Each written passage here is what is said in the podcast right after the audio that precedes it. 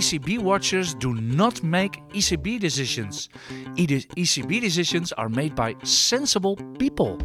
Was getekend ECB-president Christine Lagarde gisteren bij het rentebesluit. Opvallende quote. Daar ga ik het zo meteen over hebben met mijn collega Niels Koers, aandelenanalist van IX.nl. Mijn naam is Aartje Kamp, ik ben marketwatcher voor IX.nl. En u hoort het alweer, welkom bij de IX Beleggers Podcast. Het is vrijdag 11 maart, het is 1 uur en de AX staat nu plus 1,2. Uh, was net een headline van dat Poetin zegt dat er uh, schot zit in de bespreking met de Oekraïne. Dat levert even euforie ja, maar Het loopt er een beetje uit. Ja, maar dat is dezelfde man die zei drie weken geleden nog zijn dat ze op oefening waren. Dus uh, ja, daar kun je natuurlijk niet vertrouwen. Het loopt er ook nu alweer wat uit, Niels. gaan we het zo meteen even over hebben. We gaan het natuurlijk uiteraard over veel meer dingen hebben. Ik noemde al even de ECB. Over die oorlog zelf gaan we het niet hebben. Wel de economische gevolgen, et cetera. En de gevolgen voor de beurzen. We gaan het hebben over commodities. We gaan het hebben over Chinese tech. En natuurlijk Nederlandse aandelen. Basic Fit had mooie cijfers deze week. Vandaag beter bet niet erg goed doen op cijfers. We gaan het hebben over Boskalis, waar zomaar een bot op is. En dat brengt heel veel fantasie met zich mee. We hebben weer bergen luistervragen. En daar hebben we ook nog over Amazon. Dat gaat het aandeel splitsen. Wat is dat en waarom is dat goed? We hebben nog een aandelen tip. En we hebben ook nog een Vlaams aandeel, Dieteren. Zeg ik dat zo goed, Niels? Ja, dat klopt helemaal. Deze podcast wordt mede mogelijk gemaakt door IEX Premium. Ons team van 9 beleggingsexperts volgt de markt 24 uur per dag om te speuren naar bijzondere beleggingskansen. Voor nog geen twee tientjes per maand bent u abonnee en ontvangt u niet alleen digitaal alle tips en analyses, maar ook een tweewekelijks beleggingsblad. Niels, ik begon met die quote van mevrouw Lagarde. Een, een, strijdbare Lagarde, mag ik gisteren wel zeggen. Ze had echt meer quotes. Er haalde zelfs nog eentje van Mario Draghi uit 2012, als ik het goed heb. Bij beroemde Whatever It Takes. Whatever It Takes, die zocht ik. Uh, heb jij gisteren gekeken, Niels? Nou, ik heb, wel, ik heb wel gekeken. Alleen het is zo slaapverwekkend dat ik vaak altijd een beetje met een, een klein oog... valt er vaak een beetje dicht. Dus uh, ik, ik, ik onthoud vaak niet echt veel wat ze zegt. De belangrijkste dingen weet ik uiteraard wel. Dus, en dat uh, was? Nou ja, dat het opkoopprogramma dat het, ja, best wel uh, wat, wat wordt verlaagd. En dat het in het derde kwartaal al uh, ja, volledig is af, afgerond. En dat een beetje de belangrijkste headline is. Ja, ik, ik zat zelf gisteren erg te hannissen met dat, met dat rentebesluit. In eerste instantie leek het heel erg hockey's, havik zoals wij dat, als wij dat noemen. He, ze gaan verkrappen. En werd zelfs het woord renteverhoging werd al, werd al in, de, in de mond genomen. Dat zag niemand aankomen. Je zag onmiddellijk koersreactie. Uh, de euro sprong echt met meer dan een procent omhoog. De Duitse rente, dat is echt de benchmark van, van de euro. Daar kijk je naar bij dat soort rentebesluiten. Die sprong 10 basispunten omhoog. Dat is echt exceptioneel veel. Dus dat duidde op Havix. Maar vervolgens liep die euro weer leeg. Maar die rentes bleven hoog. En Intussen was mevrouw Lagarde, ja, ze was, was heel erg aan het mitsen en het maren eigenlijk. Om het maar even heel populair uh, te vertalen wat ze, wat ze allemaal zei gisteren. Ik ben er eigenlijk nog steeds niet uit wat nou echt de boodschap was van, uh, van de ECB. Ik houd er heel voorzichtig op dat ze hun inflatiemandaat niet uit het oog zijn verloren. En met een inflatievoorspelling dit jaar van 5,1% kan dat ook bijna niet anders. Ja, maar geloof ik dat ze ook wel weer zeggen, ja, 2023 verwachten we weer dat die onder die 2% komt. Dus, die inflatie? Ja, dus als dat dat zei dus geloof ik er wel weer bij. En als dat het geval is, ja, dan zeg je in feite, ja, dan hoeven we ook niks te doen. Ja, Alleen het probleem vaak dat hun voorspellingen nooit uitkomen. Want ze zijn iedere keer te positief. Dus ze zeggen iedere keer, nou, het, het, het jaar daarna gaat, valt het weer terug. En dan valt het toch weer, uh, weer tegen. Ja, dus... want ik, ik wilde net zeggen, eh, het is echt een jaar geleden dat het echt begon. Het inflatie uh, en het renteverhaal. Het, niet toevallig was dat ook de piek in de, in de, in de tech-aandelen, om, om ze zo maar even te noemen. Nee, ik vind het echt, uh, echt wel, wel heel opvallend. Het werd toen transitory genoemd. Transitor, transitory, mijn Engels is niet zo geweldig. Wel tijdelijk. Ja, we zitten nu een jaar later en de inflatiecijfers gaan nog steeds verder omhoog. De, de VS deze week een cijfer van 7,9 procent. Alsof het niks is. Dat is heftig, ja. En dan zitten we daar nog steeds tegen rentes van nul aan te kijken. Ja, dat klopt. Ja, en dan is natuurlijk de grote vraag, wat moet er gebeuren? Nou, in, in, de, in de Verenigde Staten zie je, en dat gaat de volgende week natuurlijk gebeuren, gaat, er, gaat het met een kwartje omhoog, is de verwachting. Maar ook dat gaat natuurlijk niet heel veel zoden aan de dijk zetten. Zeker niet omdat het probleem ligt aan de aanbodzijde. Uh, die grondstofprijzen, ja, die gaan door het dak. Maar dat komt dus vooral omdat er gewoon te weinig aanbod is. En dat los je met een rentestijging niet zomaar op. En zeker niet met een kwartje. Nee, en eh, het gaat een kwartje worden. Dat heeft uh, vetvoorzitter Jerome Powell ook al gewoon gezegd. Wet is twee kwartjes verwacht, dus het is alweer wat, uh, wat minder. Ik ben zelf, komende woensdag is dat, is dat het rentebesluit van de Federal Reserve. Ik ben zelf heel erg benieuwd of, of hij al informatie heeft, data heeft van hoe het eigenlijk met de winsten gaat van bedrijven. Want ja, we hebben natuurlijk een oorlog en hoe erg dat ook is. Ik vind zelf als belegger zijn voor mij en in de long run bewijst alle data het, zijn de winsten van bedrijven zijn leidend uh, voor aandelen in de indices. Dus ik hou mijn oog daar nooit van af. Ik ben daar heel benieuwd naar. Ten meer daar Goldman Sachs deze week uh, zei van dat de winsten, de bedrijfswinsten dit jaar, de verwachte winst per aandeel van de S&P 500 zal weer 240 dollar zijn, net als vorig jaar. Ik dacht, het eerste wat ik dacht was, hoe weten jullie dat? Nou, ik denk dat ze ook, dat ook niet helemaal weten. Ze zullen wel een belrondje hebben gedaan. Uh, en misschien een, ja, ze, ze hebben natuurlijk ook wel een groot beeld bij, uh, um, bij, bij de macro-economische indicatoren. Alleen je kan er nog, je kan er gewoon heel weinig van zeggen, wat wel zo is. Het klinkt natuurlijk heel mooi van nou, als de winsten vlak blijven. Dat zou, zeker in dit klimaat is prima. Alleen, uh, ik geloof twee, drie maanden geleden gingen we er nog met z'n allen vanuit dat de winsten dit jaar heel erg zouden stijgen. Dus het is wel degelijk, zie je dat de marges onder druk zullen staan. Want de omzetten van bedrijven gaan wel omhoog. En als dan de winst gelijk blijft, dan betekent dat uh, ja, die winstmarges omlaag gaan. Ja, en uh, marges, daar zijn we natuurlijk ook bijzonder gespitst op, op de beurs. Wou jij verder nog iets zeggen over dat ECB-rentebesluit? Ik ja, ben altijd een ik, beetje kort van stof Ik ben daarover. echt heel blij dat ja. het niet mijn baan is om dat te volgen. ik kan het niets anders zeggen. Het is altijd, ik vind het altijd zo taai allemaal. Ja, ik, ik, volg het voor de site, maar ik, ik moet zeggen, de ECB vind ik een straf. De vet vind ik niet zo erg. Want Jerome Powell, dit is toch eigenlijk wel een, uh, ja, zekere professor die gewoon een uur lang college staat te geven. Ja, maar die is prettig. Maar daarvoor had je mevrouw Jelle, nou, dat, dat, dat, die kon ik niet eens verstaan. nee, daar viel je ook wel bij slapen. Ja. Maar mevrouw Lagarde praat zo langzaam. Dus, dus hoe ik dat de rentebesluit zelf altijd volg, is ik zet, ik zet dat beeld uit. Ik, ik, ik luister er niet naar. Maar ik heb gewoon mijn scherm, heb ik dan de Bund Future, uh, de, de, Duitse, de Duitse staatsobligatie heb ik staan. Euro-dollar, de AX en de S&P Future. En, plus, uh, plus mijn Reuters met alle quotes van mevrouw Lagarde. En dus dan, dan zie ik meteen als er ja, wat is. Ja, en als er echt wat is, dan zie je vaak ook in rood kleuren. Dus, uh, dus dat, dat, dat gaat heel snel via Reuters. Dus ja, je hebt gewoon goede informatievoorziening. Ja, daarom. En hoef ik er in ieder geval niet naar te luisteren. Nee, wat ik, wat ik zelf... nou, dan laat ik maar bij jou starten. Wat, wat vond jij het nieuws uh, deze week? Uh, is, ja, nog veel gebeurd. Nou ja, het, het, nieuws was, vond ik eerlijk gezegd wel, wat ik het meest opmerkelijk vond, was die uitspraak van Goldman Sachs dat die winsten gelijk bleven. Zeker omdat ik omdat je daar nu eigenlijk helemaal niks over kan zeggen. Want bedrijven weten het zelf al niet. Ik bedoel, ik heb een aantal bedrijven dan de, deze week geanalyseerd. En ze zeggen allemaal, nou op dit moment zien we nog niet de effecten. Maar je, je leest er ook uh, dat, dat ze het gewoon niet weten. Dus waarom zou, als de bedrijven het zelf niet weten, waarom zou een Goldman Sachs het dan wel weten? Uh, ja, dat verbaast me dus ook. Natuurlijk zullen ze ongetwijfeld hele sophisticated data hebben. Natuurlijk net als de, als de Federal Reserve. En misschien spreken ze vertrouwelijk bedrijven. Ik heb geen idee hoe dat allemaal in zijn werk gaat. Maar goed, uh, misschien met u geneigd te denken van nou, als Goldman Sachs positief op aandelen is, dan moet ik eruit. Uh, want uh, ja. Ja, deze getructe bank, ja, dat moet je natuurlijk nooit vergeten. Goldman Sachs zit maar voor één ding in de markt en dat is gewoon om geld te verdienen. Ja. En links of rechtsom. Wat me verder trouwens ook opviel was dat wanneer de olieprijs de laatste weken hard stijgt, dan gaan de beurzen omlaag. En gaat de, de olieprijs hard omlaag, dan gaan we omhoog. Dus dat, dat, ja, dan, dan denk je meteen van hé, hey, dan is eigenlijk Shell wel een mooie hedge als jij als je denkt uh, dat, het, uh, ja, dat die olieprijs verder stijgt, dan uh, zie je daarom ook dat op de dagen dat het slecht gaat op de beurs, dat Shell nog wel redelijk goed blijft liggen en vice versa. Ja. Want we hebben deze week natuurlijk een, een beursdag gehad dat de AX plus, wat is het, 4,5% ging.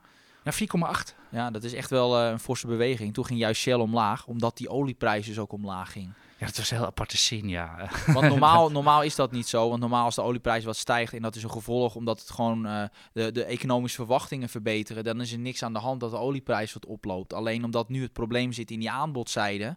Uh, en zeker bij deze hoge prijs, op het moment dat die olieprijs zit ook al dik boven de 100, maar als dat nog verder stijgt, ja, is dat gewoon een, een, een, een, een, een indicator voor een recessie. En daardoor zie je dat als wanneer die olieprijs heel hard stijgt, dat die markten omlaag gaan. Uh, ja, klopt inderdaad. De olieprijs is op dit moment, dat geldt ook voor de gasprijs, is op dit moment gewoon een probleem voor de markt. En dat zie je inderdaad heel duidelijk. Alles gaat omlaag. Nou, je, noem, je noemde het zelf, uh, zelf net, net al even. Uh, je zei het even over die bedrijven. We gaan het zo over beterbetten hebben. Hadden die vandaag misschien hadden die iets te zeggen over mogelijke gevolgen van die oorlog? Ja, maar beterbed zei ook van ja, op dit moment zien we het nog niet. Maar ja, ze weten het gewoon niet. Halen zij daar misschien ook wel grondstoffen vandaan of iets hebben ze ja, daar ook? Kijk, ze verkopen natuurlijk bedden. Dus ja, als je ze verkoopt, moet je ze natuurlijk wel inkopen. Dus op het moment dat die grondstofprijs omhoog gaat, zullen ook zij daar waarschijnlijk wel last van hebben. Maar daarover zeiden ze nog niet uh, vrij weinig. Oké. Hey, wat mij vanochtend bij het opstaan vooral opviel was het uh, debakel, mag ik het intussen wel noemen, van Chinese tech-aandelen. Ja, ik word er ook niet blij van. Ja de, ja, de index heeft een prachtige naam, maar het ziet er heel verdrietig uit. Dat is de Nasdaq uh, Gold Dragon Index. Uh, daar zitten alle Chinese tech-aandelen in die, op, uh, die in New York genoteerd staan. Die index deed gisteren even min 10. Ja, gewoon min 10 procent, omdat het kan. En die staat inmiddels 70 procent onder de top van inderdaad vorig jaar. Ik noemde het al even. Toen begonnen termen als inflatie en rente begonnen hun opgang te doen. En vandaag gaat de Hang Seng Tech Index, waar ook al die aandelen in zitten. En hebben we het over Alibaba, JD.com, Tencent, natuurlijk genoteerd in, uh, in in Hongkong gaan ook kiezelhard onderuit. En die index staat ook 70% onder de top. Niels, ik hoorde al maandenlang, uh, al, een jaar lang, oh wat zijn die Chinese tech-aandelen goedkoop. En ja, iedere keer blijken ze toch weer... Uh, nog, nog veel en veel goedkoper te kunnen. Uh. dat is een beetje het ellendige als, als fundamenteel analist. Ik bedoel, ik heb zelf Baidu en Alibaba. Ja, dat zijn beide Wacht, gewoon... die zit jij long nu? Daar zit ik long ja. Dat van Alibaba stelt, dat is echt gedecimeerd. Ja, dat staat onder de, onder de beursgangprijs van 2014. Ja, klopt. Want ik deed ook niet zozeer mee met de beursgang. Ik weet dat ik op de eerste dag kocht. Nou ja, ik heb dus nu mijn verlies erop. En het was 2013, dus negen jaar geleden. 13 al, ja. Ja, goed, het weegt bij mij minder dan 1%. Dus het stelt allemaal niks voor. Maar bijvoorbeeld Baidu, dat is wel iets, dat, daar zit nog wel, uh, daar hebben we wel nou, 2% zit er ongeveer anderhalf in. Dat is wel iets wat ik overweeg nu ook wel te verkopen. Met name omdat de kans op een delisting wel significant is toegenomen. En de ellende van zo'n... Wacht even, jij gaat op... Jij gaat verkopen, dus is ook kaart gedaan. Nou, zijn. Alibaba laat ik wel staan, uh, omdat er zo weinig meer in zit. En uh, ik wil dan nog wel een klein beetje exposure houden.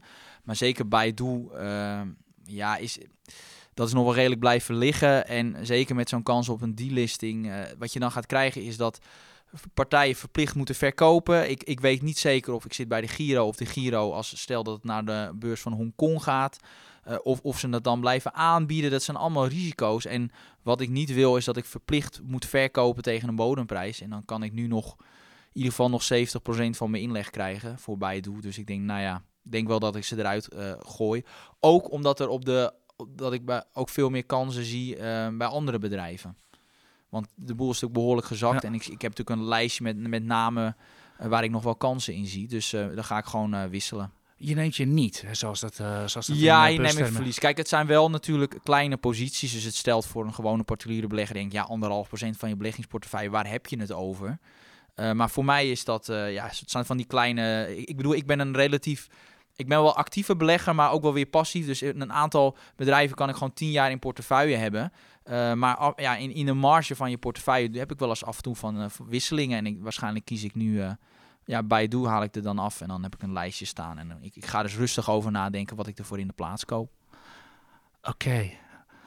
Ik heb zelf, ik, volgens mij ook in deze podcast, het al maanden genoeg van, ik vind China even niet investeerbaar op dit moment. ja, ik zie wat dat betreft heb ik er geen spijt van dat ik zelf uh, niks gedaan heb. Ik ga ook niks doen, want uh, ik vind, wat dat betreft vind ik het verhaal van Didi vind ik wel uh, exemplarisch.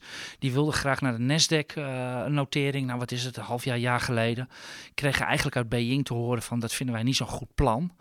En uh, proberen ze in, uh, in Hongkong naar de beurs te gaan. En daar ligt ook de toezichthouder weer voor. Dus zowel van de Chinese als de Amerikaanse tegen uh, toezichthouders, marktpartijen, noem alles maar op, wordt er eigenlijk gewoon tegengewerkt, om het zo maar te noemen, bij, bij Chinese aandelen. En ja, dat zijn risico's. dat ik risico loop nee. omdat Mr. Market een grillig figuur is, dat, daar kies maar, ik maar voor. Dat, dat is ook een reden waarom we natuurlijk ook in onze uitzendingen ook die Chinese aandelen heel voorzichtig mee zijn geweest. Ook niet echt hebben getipt van dit moet u nu hebben. Natuurlijk uh, fundamenteel goedkoopwaardig, maar hou rekening met dit soort risico's. Ik heb het zelf wel in beperkte mate gedaan, maar ja, je ziet gewoon het risico en dat, leidt niet dan tot een verlies. Oké, over, over dat soort dingen gesproken. Van de week kreeg ik het verwijt uh, op Twitter waarom wij Nickel niet getipt hebben. U hebt het misschien gezien van de week, de, de Nickel Future ging volledig door het dak. De handel ligt intussen een paar dagen stil. Er wordt op de London Metal Exchange, de, belangrijkste commodity markt, wordt er ook vandaag niet in gehandeld. Het verhaal is dat er een uh, Chinees short in zat en die uh, wordt volledig kielhaald. Die zou voor 8 miljard het schip in zijn. Daar hangen dan weer Chinese banken aan en dan kunt u verder de hele collateral ladder kunt u verder afgaan gaan, dan wordt iedereen heel nerveus van waar zit de exposure en eh, wie gaan de schade oplopen. Ja, waar, waarom, ja, vertel jij het maar, eh, Niels, de desk. Waarom, waarom tippen wij niet zo dit soort dingen als nickel futures Nou, eh, omdat, omdat of wheat tarwe, ook, wat ook heel hard gaat? eh. Wat je dus zegt, omdat je dan een future contract tipt. En één, die prijzen, het is super volatiel, want er zitten al hefboomproducten aan, dus het is heel hoog risico. Eh, en twee, als je die dingen vaak aanhoudt en je, je gaat ze door laten rollen, op lange termijn leidt dat vaak gewoon tot een verlies. Dus je moet daar heel kort op de bal zitten. En vaak de partijen die jouw tegenpartij zijn, want stel jij koopt, is er een andere partij die verkoopt. En vaak die verkopende partij, die weet dan meer dan jij. Want ja, je moet daar echt, echt goede kennis hebben van, van die markten. En dat hebben wij niet. Het heeft de normale particulier belegger al helemaal niet. Dus zeker bij future contracten die super duur zijn om te, te, te door te laten rollen, begin daar gewoon niet aan. En Nee, dat, dat is echt, dat is echt scheelt heel profs. veel. Ja, Ja, nou, dat gezegd hebben, echt voor profs. Nou, we horen u al hard op denken. Dat zullen we nog wel eens zien. Eh we wensen veel succes op die eh, future markt. Als u, eh, als u ik, daar, ik, ik ben wel benieuwd wie, wie dan degene, wie die Chinees is die, die dacht van nou, laten we short op die nikkel gaan. Want je kan zo zijn dat dan zo'n heel Ja. bedrijf omvalt door één beslissing die jij genomen hebt. Ja, hij had ook een bijnaam in de markt. Ze noemen hem Big Short of zoiets. Of, of wat dan. In ieder, geval, eh nou ja, zo van 8 miljard. Dus eh, ja, dat is, ge- dat is natuurlijk over en sluiten. eh, Ja, ik kan me niet voorstellen dat zo'n iemand zijn baan houdt. Oké, eh, v- voordat, we naar de, voordat we naar de aandelen gaan, we nog even een heel leuk detail. Want dit is eigenlijk dit is een week eh, met eigenlijk heel veel herdenkingen. Is de, eh nou, is de Ja, week maar. de, de wandelende Ja, catalogus van die EX. wandelende geschiedenisboek. Het is namelijk de AX, werd deze week eh, 39 jaar. 4 maart eh, 1983 eh, ging die los. Dus die bestaat zoveel jaar. Het was 13 jaar, deze week 13 jaar geleden, dat, eh, dat de beurzen de bodem neerzetten na de kredietcrisis. Ik weet het nog goed, AX 194,99 stond er even op het bord. En sindsdien stijgen we. Eigenlijk sindsdien zitten we nog steeds in een, in een grote opgaande markt. En het was ook exact 22 jaar geleden dat de Nasdaq 100, wie kent hem niet, topte naar de, dat de dotcom-bubbel. En hij ging in drie jaar tijd ging hij 75% omlaag. Ik begon al even deze uitzending met dat inderdaad die, die, eh, die eh, Chinese tech ook meer 70 staat. Hebt u een beetje een idee van wat voor risico u loopt met, eh, met tech-aandelen. En er was er nog een hele leuke, en dat is vandaag exact 80 jaar geleden, dat een 11-jarige snotneus in Amerika voor 114,75 dollar aandelen Cities Service kocht. En zijn naam was Warren Buffett. En ik ben echt verbijsterd door die datum, eh, Niels. Want als je in de grafiek gaat kijken en naar de geschiedenisboeken, dan was maart 1942 was ongeveer het dieptepunt van de Tweede Wereldoorlog. De, de Japan en Duitsland leken op dat moment te gaan winnen. En dan is er wie denkt er op zo'n moment aan aandelen? En dan is een 11-jarig Amerikaans jochie die koopt een pompstationketen. Ik vind dat heel bijzonder. Ja, ja, ja goed. eh, hij had tenminste nog geld. ja. Ja, dus er was een hoop geld in die En hij is eigenwijs. Ik, ik doe me ook een beetje aan mezelf denken. Niet zozeer dat ik me wil vergelijken met deze meneer. Maar ik, ik kocht bijvoorbeeld ook in die kredietcrisis eh, met 350 euro. Toen stond ook de boel in de fik. Toen werd je ook wel even aangekeken van wat doe jij nu eh, om in ING en Egon te beleggen. Dus dat meneer dat Ja, van... jij werd letterlijk er zo raar aangekeken in het ING-kantoor Ja, dat ik, klopt inderdaad. Dus eh, door die man van ja, ga je nu al je spaargeld erin inzetten? Nou, dat was dan ook. Dus eh, met name dat eigenwijze vind ik wel mooi. Kijk, die man is natuurlijk veel beter in beleggen dan ik. Dat, dat, dat, dat zal Ja, dat, dat is ook dat, dat hij dat als elfjarige deed. Ja. Dat was, het was een natuurtalent, denk Ja, ik. ik was eh. 14, dus er zit drie jaar tussen. Nou, er is nog hoop voor jou. eh. Ja, Hoeveel nee. heeft hij? 100 miljard? Hoeveel moet je nog? Ja, maar goed, dat is niet mijn doel hoor. Laten we maar gauw doorgaan. eh, Ja. want dit is natuurlijk wel Zullen we naar de aandelen? Ja, maar dit is wel even een boodschap voor iedereen die het altijd meent dat eh, Warren Buffett het allemaal niet meer begrijpt of seniel is. Eh, onderschat hem maar niet, zou ik zeggen. Laten we heel gauw naar de aandelen gaan. Beterbed vandaag. Cijfer. Er staan knettergoeie cijfers. Ja, Waarom wat- eigenlijk? Nou kijk, de omzetcijfers waren al bekend. En dan kijk je altijd eerst naar de winstgevendheid. Was veel beter wel dan verwacht. Ook dan mijn taxaties. En zo'n een cadeautje met, het aan, met, met een dividenduitkering van ongeveer eh, 3,5%. En ik rekende op Die nul. 15, die 15 cent. Die 15 cent, dus ik rekende op nul. En ja, dat gaat daar wel eh, ja, de goede kant op. Sowieso die turnaround die daar heeft plaatsgevonden is heel mooi. Ik heb hem zelf ook op mijn kooplijstje staan. Ik heb nog zelf niet gekocht. Eh, maar het is wel een van de bedrijven waar ik naar kijk. Niet zo, het is niet het meest sexy bedrijf, maar... eh, Het zijn vaak de mooiste aandelen. Ja, en ja, zal een Warren Buffett je zeker bevestigen. en met name de, de, dus de, de doelstellingen van deze nieuwe CEO, of die zij zit er al een paar jaar, maar eh, die zijn wel, ja, ik vind ze zeer ambitieus. Dus ik zie er wel wat in. Alleen, ja, ik moet even kijken of ik daar... Nou ja, de koers komt in ieder geval goed zijn kant uit. ja, nou ja, maar het heeft ook wel slecht gelegen hoor de laatste maanden. Eh, ja, over Beterbed kunnen we ook, ook wel een boek schrijven. Favoriet aandeel van jou? Want je hebt het al sinds de beursgang, geloof ik. Nou, een niet jaartje, sinds ik bij IX in mijn stageperiode... Het was het eerste aandeel dat ik eh, tipte eh, tij- tij- toen ik bij IX kwam werken. Was ik nog in mijn stageperiode. En dat is Basic Fit. Want dat vond ik dus ook helemaal niks toen die naar de beurs gingen. Toen hoorde ik ook de media van verlieslatend. En wat moet je nou met zo'n sportschoolketen? Ja, ik steek mijn vinger ook op. Ik vond ja, ook niks. Ik vond ook niks. Dus Totdat ik er naar ging kijken. Toen dacht ik, verrek. Toch wel een goed bedrijf. waar, waarom is dit nou zo'n goed bedrijf? Eh, Niel- Niels, we hadden het tijdens de lunch nog over. Eh, je hebt vier jaar het aandeel en er staat twee jaar eh, coronacrisis bij. Dat ze gewoon dicht waren. En het staat maar nou, een procentje of tien onder de top. Ja, ja, ik heb sinds Voor een groeiaandeel. Nou, vergelijk dat met uw eigen groeiaandelen die u in portefeuille hebt zitten. Wat, wat is de secret sauce van dit bedrijf? eh? Nou, is, dat zij toch wel, wat zij, dus, wat, wat zij dus doen, is toch wel dat ze de hele markt wel heel anders hebben benaderd. Want als je kijkt naar, als je kijkt naar sportscholen, dat is vaak maar, e- iedere, je hebt een bepaalde eigenaar, die heeft vaak maar één of maximaal twee sportscholen. En wat heeft Basic Fit gezien? Van, hé, hey, er is geen enkele partij die, is, die groot is op deze markt. Laten we gewoon eh, met, een, eh, met een plan komen. om, om fors te gaan groeien. Daar hebben ze een investeringsmaatschappij bij gevonden. En toen zijn ze gaan bouwen. Eh, en wa- waarom is dat belangrijk? Nou, als jij op prijs wil concurreren, dus tegen de laagste prijs, dan wil jij natuurlijk veel sportscholen hebben. Want dan kan jij je kosten verdelen over meer omzet. Dus heb je eh, verhoudingsgewijs minder kosten. Dus kan je gewoon tegen een lagere prijs opereren. Ook kan je beter onderhandelen met bijvoorbeeld als je die, die eh, fitnessapparatuur eh, eh, wil kopen. dan heb je veel betere onderhandelingspositie. Oftewel, die kosten liggen lager. En daardoor kunnen ze gewoon beter concurreren. Kunnen zij de- degene zijn die het goedkoopste zijn. En ze worden alleen maar groter. Dus het wordt alleen maar beter voor hun. En er zijn ook zeker in Frankrijk, hun belangrijkste markt. Er is niemand die daar groot is die aan de onderkant van de markt opereert. Dus ja, ze zijn daar. eh, Is het McDonald's van de sportschoolmarkt? ja, zo heb ik dat genoemd. Dat was mijn, eh, ja, toen ik die kooptip gaf, dat was wel, ja, dat wordt de McDonald's van de sportschoolketens. En zo zie ik dat nog steeds ze, later. daar zijn ze dus hard mee bezig. Ja. wat het mooie, wat ik, wat ik uit jouw sommen ook begrijp, is dat je bij, eh, bij Basic Fit kun je alles zo in de toekomst uitrekenen.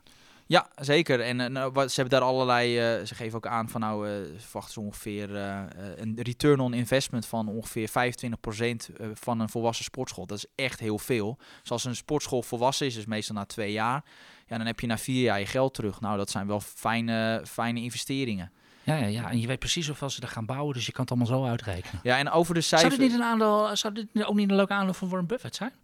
Ja, hij Die, kijkt- houdt, die houdt wel van sommetjes die... die dat eh, klopt, maar hij kijkt met name ook naar, eh, naar Amerikaanse bedrijven. Ja, dat is ja, natuurlijk niet. ja, hij wil niet te veel dollar of euro risico Nee, maar lopen, het wel leuke op, op- naar de cijfers, die waren natuurlijk over 2021 waren allemaal slechter dan verwacht.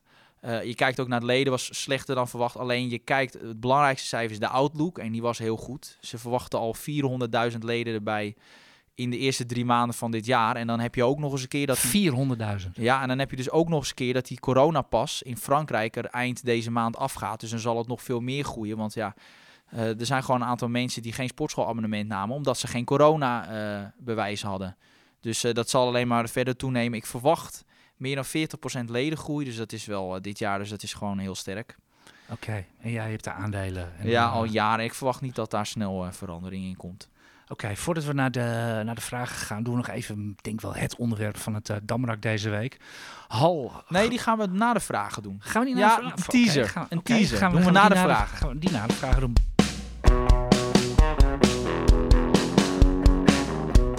Brand maar los, eh, Niels, want jij leest altijd de vragen op, want ik kan mijn Dat doe ik. En, niet lezen. en de eerste die is eh, nou, aan zowel jou als mij gesteld, maar ik stel hem aan jou. Weten we dit keer de, de vragensteller ook? ik heb hem eh, erbij Want het begint intussen een, een, te worden, dat wij de namen steeds vergeten. Een, een vraag van Erik. Hoi AJ en Niels. Wat vinden jullie van de koers van Shell? Het gaat met dikke procenten heen en weer, maar echt voorbij die 24 euro gaat het niet. Hoe kan dat nou, terwijl die, die olie- en gasprijzen zo hoog liggen en de vraag ook toeneemt? Ehm, ja, wa- wat, wat is voor jou de reden dat het, dat het zo slecht, of ja, slecht ik erbij ligt? het, Dat is, het, is, het is het beste AX-aandeel dit jaar. Ja. Dus eh, maar deze meneer wil meer. Ja, ik denk, dat, ik denk dat deze meneer beter vragen aan zichzelf kan gaan stellen. En ik bedoel, de koers die op het bord staat is, eh, is de, gewoon de consensus. Dat is maar gewoon, jij hebt de aandelen, dus jij denkt dat het nog verder omhoog kan? Eh, ben ik niet zo mee bezig. Eh, ik heb zelf vooral voor het, voor het dividend. En ja, bij mij ziet het er keurig uit, maar ik heb natuurlijk wat lager gekocht. Ik denk in ieder geval, als je denkt dat olie en gas nog krap blijft, dat er nog genoeg te verdienen valt aan de, aan de energiemarkt. Eh, denk ik dat, eh, dat Shell een no-brainer is eh, om, om te kopen. Het is een hele, je ziet het zelf, het is een hele mooie hedge ook in de huidige markt. Hè, gaat de markt omlaag, dan ligt Shell waarschijnlijk goed, plus vice versa. Dus wat dat betreft is het sowieso al een mooi aandeel om op dit moment te hebben. En ja, ik bedoel, voor, voor, voor energie, er staan gewoon echt voor alle energiesoorten staan nu de seinen op groen. En Shell is in alle energiesoorten die je maar verzinnen kan, zijn ze actief. Ja. Dus ja, ik... Ja, Jij blijft optimistisch en eh vindt deze nou koers ja, ik, ik, hou de aan, ja. ik hou de aandelen gewoon lekker aan. Ik, ik, ik, ik, voel, me daar, eh, ik voel me daar prima bij. Heel En, helder. eh, dat, geldt, niet- dat geldt niet voor die geest van mijn vrouw. eh. Nee. Man, hou op. Daar hebben we het niet over. Nee, nee, nee. Gaan we niet over hebben deze Nu week. vraag van iMaster. Heren, hoe zit het nou bij zo'n overnamebod? Kan een organisatie dat zich voorneemt om een bedrijf van de beurs te halen, zich niet eerst helemaal volladen met call-opties en via deze constructie goedkoop de aandelen opkopen als, ze, als hij eenmaal het overnamebod heeft gedaan? het is een heel leuk idee. Alleen als je dat doet, dan moet je geloof ik de gevangenis in, of niet? ja, daar gaat het in de praktijk wel op uitdraaien. Ja, maar dat is dan dat, gewoon... heet hand- dat heet handelen met voorkennis. ja, of, en marktmanipulatie, want je manipuleert in feite dan. ja. Dus, dus heel goed bedacht, maar ga het maar niet doen. Nee.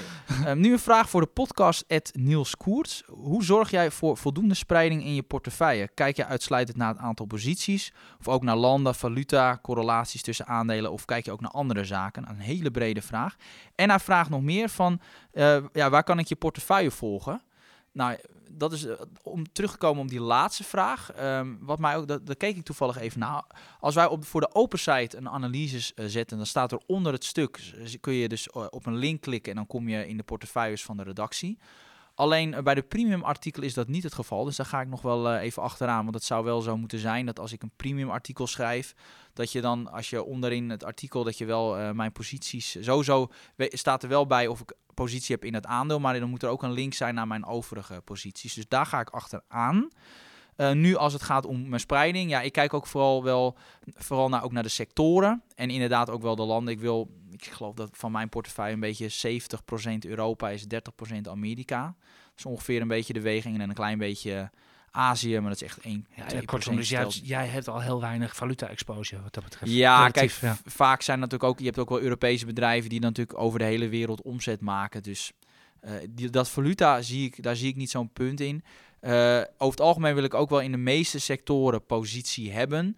Simpelweg omdat ehm, ik beleg ook voor de, voor de familie, voor mijn, voor mijn ouders en voor, voor mijn broertje. Dus, en dan wil je niet hebben dat wanneer de markt plus 20 gaat, dat jij in het rood staat. Dus eh, dan, dan, dan, betekent dat je gewoon wat meer moet spreiden, ook over meer sectoren.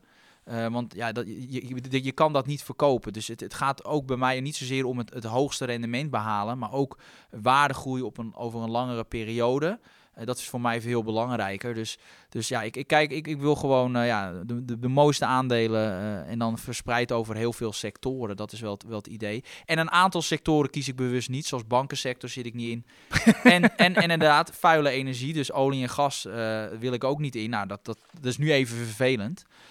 Want ja, als je dus geen energiebedrijven hebt, dan, dat, dat hakt wat in op je rendement. Het valt nog wel mee dit jaar, maar goed, ja, dat, dat, dat maar heb dit, ik dus dit niet. illustreert eigenlijk al gelijk je verhaal. Ik bedoel, Ja. je hebt één sector niet en laat die nou net heel goed gaan. En zo, Ja, zo is er maar- altijd wel wat. Ja, maar goed, ik heb die natuurlijk al, al, al vijf, zes jaar niet. En de afgelopen jaren was natuurlijk de olie- en gassector was precies de sector waar je niet wilde zijn. Dus ja, nee, maar je, ja, de goed, ene de vette jaren komen er nu aan. Die- Niels. die- nu, eh, dit jaar wel. Dus, dus, dus ja, terugkomend, eh ja, ik spreid gewoon over brede sectoren. En dan weet je gewoon dat op het moment dat de markt omhoog gaat, ga je ongeveer mee. Ja, ja, afgaande op het lijstje wat die vragensteller zelf al stelt, eh, doet hij het al aardig. Ik hoorde valuta en Ja. eh, dan ben ik al, en sectoren, dan ben ik eigenlijk al tevreden. Nee, dat is goed dat je dat, kijkt. ja, want dat zie, je, dat zie je heel vaak bij eh privéportefeuilles. Ik krijg er nog wel eens, wel eens wat onder ogen. En dan zie je altijd dat het naar één kant helpt. Me, de meeste zitten chockvol met tech. En, of je ziet alleen maar dollar, of je ziet heel veel exposure naar olie en gas of wat dan ook.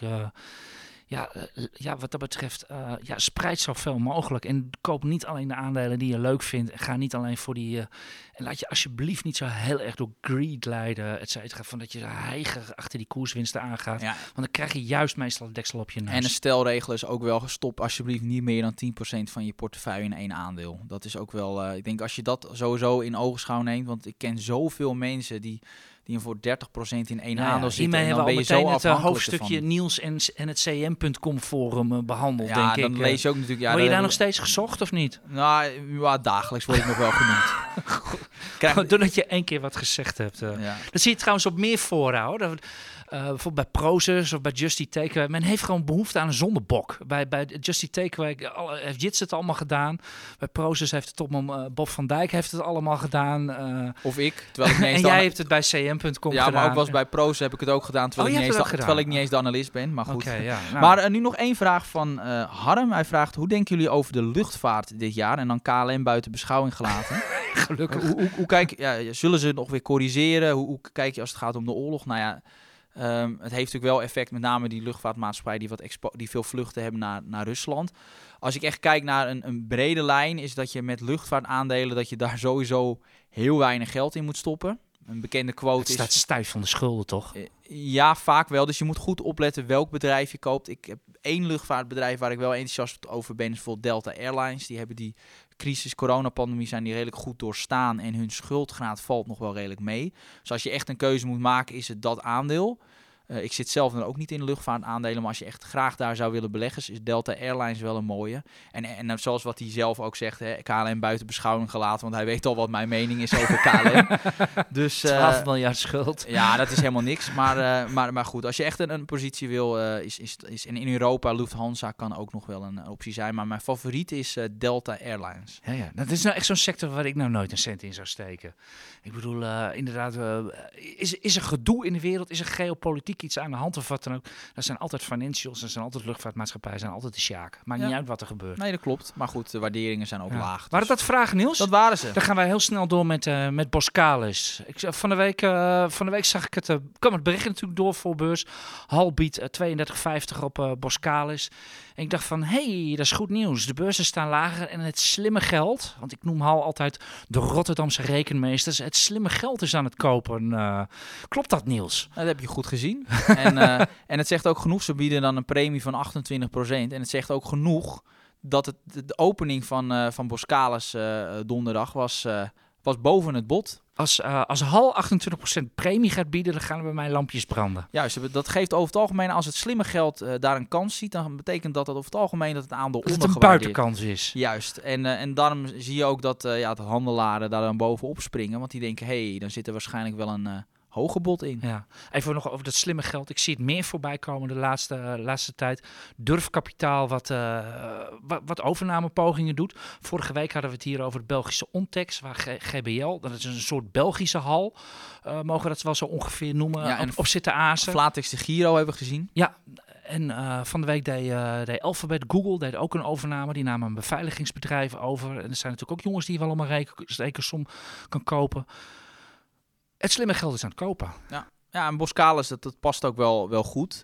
Eh, bij, bij Hal, ze hebben al iets van 42% van, eh, van de aandelen. Dat is waarschijnlijk al iets meer. Als, je, als ik handelaren geloofde die gisteren naar het boek zaten te kijken, er lagen grote blokken in, is Hal waarschijnlijk al wel aan het kopen. Ja, en als, als Duidt dat er wellicht ook op dat ze wat hoger gaan ja, bieden? als ze op deze niveau zeker iets boven het bod gaan kopen, dan weet je zeker dat zij eh, gaan verhogen. Wat En- is, wat is jullie verhaal bij de desk? Er was vanochtend een advies van, eh, van ABN AMRO. Die zeiden van eh eh, Boskalis is 38,50 waard. Dus die, Ja. zitten, die, zitten, die zitten 6 euro boven het bod. Ja, dat is wel wat optimistisch. Wij zijn, zijn iets conservatiever. Wij zitten ongeveer ja, 34, 50, 35 euro. Dat is wel, eh, Maar realistisch. Jullie zien gebeuren dat Hal nog even 2 euro gaat verhogen? Ja, ik denk dat ze er zelf ook wel rekening mee hadden gehouden. Dat, dat Mark niet zou zeggen, meteen zou zeggen, zeker niet in, als je kijkt in wat voor markt wij zitten. eh, eh, dat, dat, dat van ah, dat de markt zegt, oh je biedt eh, 30% premie, nou eh, top, we, doen het. Nee, natuurlijk niet. Want Hal staat ook bekend als een partij die voor, een- op een, voor een dubbeltje op de eerste rang wil zitten. Dus ja,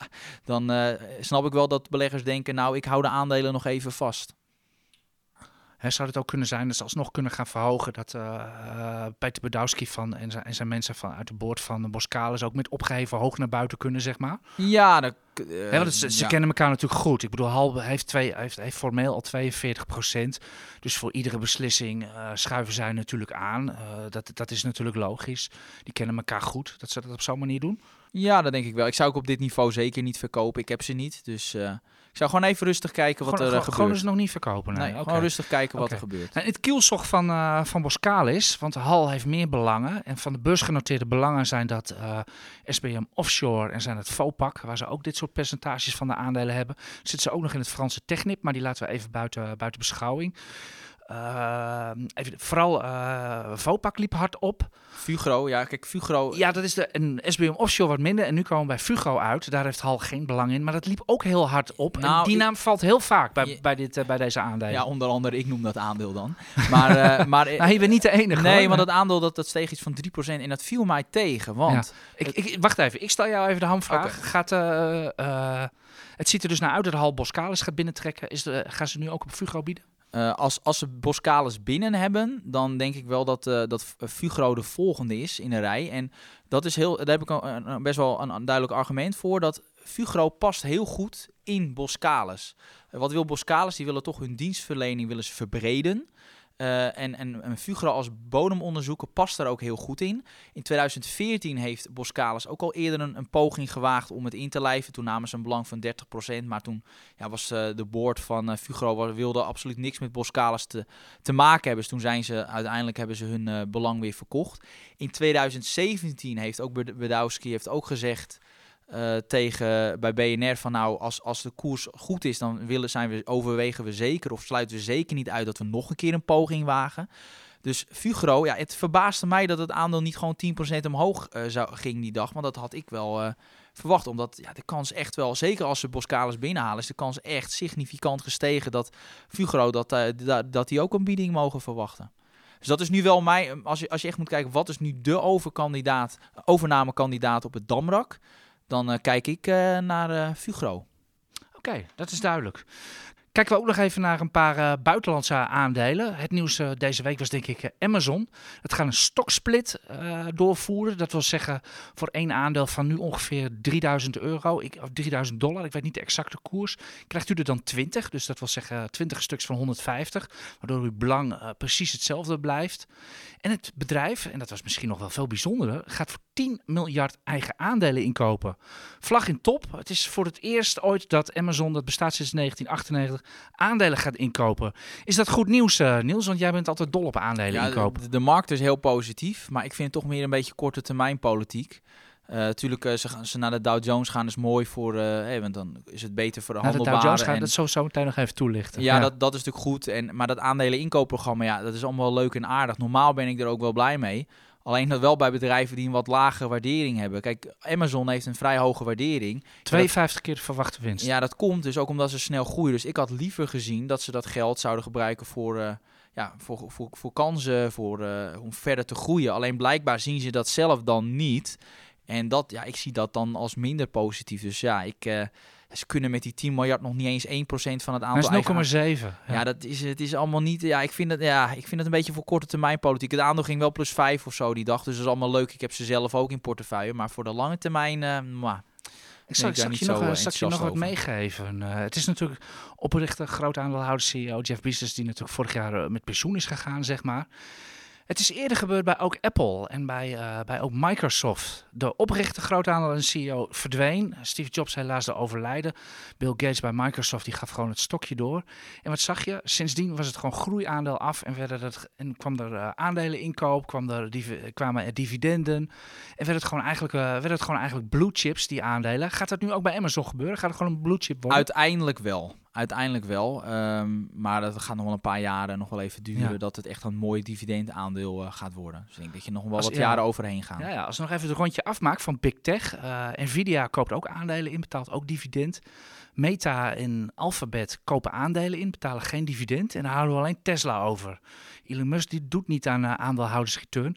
Big Tech is heel erg volwassen aan het worden. Wordt het tijd voor nieuw Big Tech? Ja, maar dat is ook, nee, ja, maar goed, met Big Tech is het ook logisch. Ik bedoel, het zijn zo gewoon winstgevende ondernemingen geworden. Ja, en dan uiteindelijk moet je met je geld natuurlijk iets gaan doen. En dan gaat dat richting de aandeelhouders. Ja, maar wie, wordt nieuw, wie wordt de nieuwe Big Tech? Dat willen we natuurlijk weten, Niels. Ja, maar als ik dat had geweten, dan had ik hier waarschijnlijk ook ja, niet gewerkt. Misschien moet je dan maar ARK Innovation ETF van Katie Woods uh, kopen. Nee, maar dat is natuurlijk heel heel leuke korting het, krijgen het is. Ja, ja, tuurlijk. Maar het is heel verleidelijk om, om de, de nieuwe uh, Tesla of de nieuwe Apple te, te, te Ja, vinden. Alleen, niet, ja, die kan je niet raden. nee, want er staan vaak, als je, je kan hem wel vinden, maar er staan vaak dan weer ne eh, 9900 eh, losers tegenover. Dus dat, nee.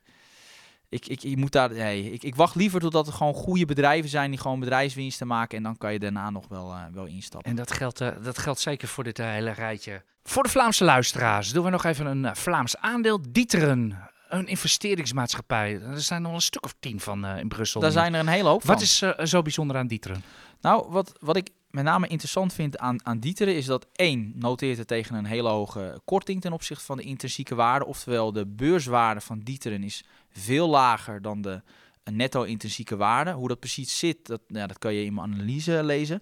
Maar wat ook, waar ik me ook wel eh, ge- gecharmeerd ben van Dieteren, is dat twee derde van de waarde van het bedrijf eh, wordt gevormd door het, een belang in Belron. Nou, dan zullen mensen denken, Belron, wat is dat nou? Klinkt Belgisch. Nou, dat is, ja, dat is het moederbedrijf van Carglass. Nou, Carglass van al die verschrikkelijke reclames, daarvan het- kennen we dat bedrijf wel. Maar dat is wel een goede business, omdat eh, die, die ruiten erin zetten. Verschrikkelijke reclame is meestal een goed Ja, ja, aandeel. ja, dus die, die, dat is toch wel echt specialistisch werk eh, om die ruiten, ja, om dat gewoon te vervangen van auto's. Dus dat, dat is specialistisch werk. Die marges gingen omhoog. Eh, dus dus dan, daarom zag je ook dat die winstgevendheid van Dieteren heel hard stijgt. Tweede jaar viel het wel wat tegen, ook door allerlei eenmaligheden. Dus, dus daar reageerde de markt op. Maar ja, ik blijf wel enthousiast. Wat ik ook wel wil meegeven is dat het bedrijf ook wel een beetje geraakt wordt ook door die eh, Oekraïne-crisis, of eh, oorlog in Oekraïne. Omdat een ander deel van het bedrijf is Dieteren Automotive. En dat is dan weer een distributeur van Volkswagen, Belgische Volkswagen-merken. Dus ja, en die hebben natuurlijk weer last van die eh, ja, toeleveringsketenproblemen. Ja, de auto-industrie wat dat betreft is, is op dit moment een, ja, vrij rampzalig eigenlijk. Ik, ik was echt best wel geschokt door dat, dat ene kleine cijfertje van dat eh Norilsk, die stad ergens eh, boven de Poolcirkel eh, in Rusland. Daar komt weet ik veel hoeveel procent van de wereld nikkelproductie vandaan.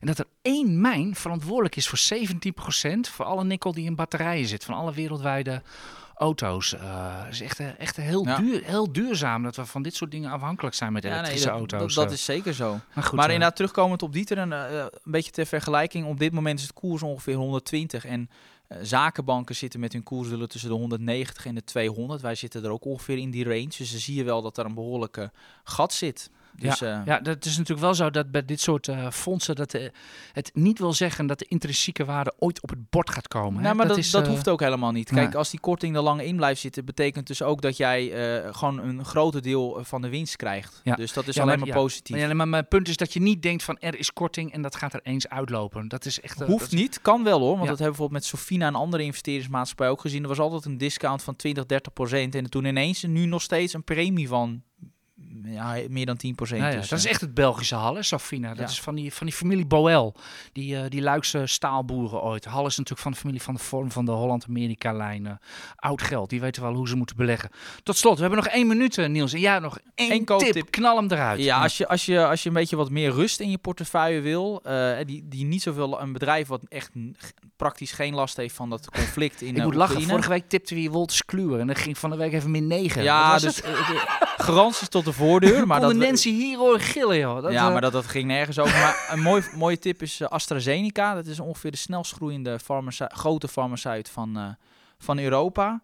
Eh, de opbrengst van het coronavaccin staat natuurlijk wel onder druk. Maar er staat tegenover een hele mooie eh, medicijnportefeuille. Met name hun eh, longkankermiddel Tagrisso gaat, heel, gaat echt wel goed. Voor een uitgebreidere analyse, dat leest u op de site. Maar wij zijn daar wel eh, zeer van gecharmeerd. Waar is het genoteerd? Ehm, zowel in het Verenigd Koninkrijk als in Amerika. Maar mijn voorkeur gaat uit eh, dat je de Amerikaanse notering koopt. Want dan betaalt u geen transactietax. En in het Verenigd Koninkrijk wel. Dus dat eh, is- kan zomaar weer een half procentje schelen. Dit vind ik nou echt een hele mooie om deze podcast eh, mee af te sluiten. We gaan vanmiddag van het kabinet horen of er inderdaad korting op de brandstofaccijnzen gaan, gaan komen. Zijn er soms verkiezingen in aantocht, Niels?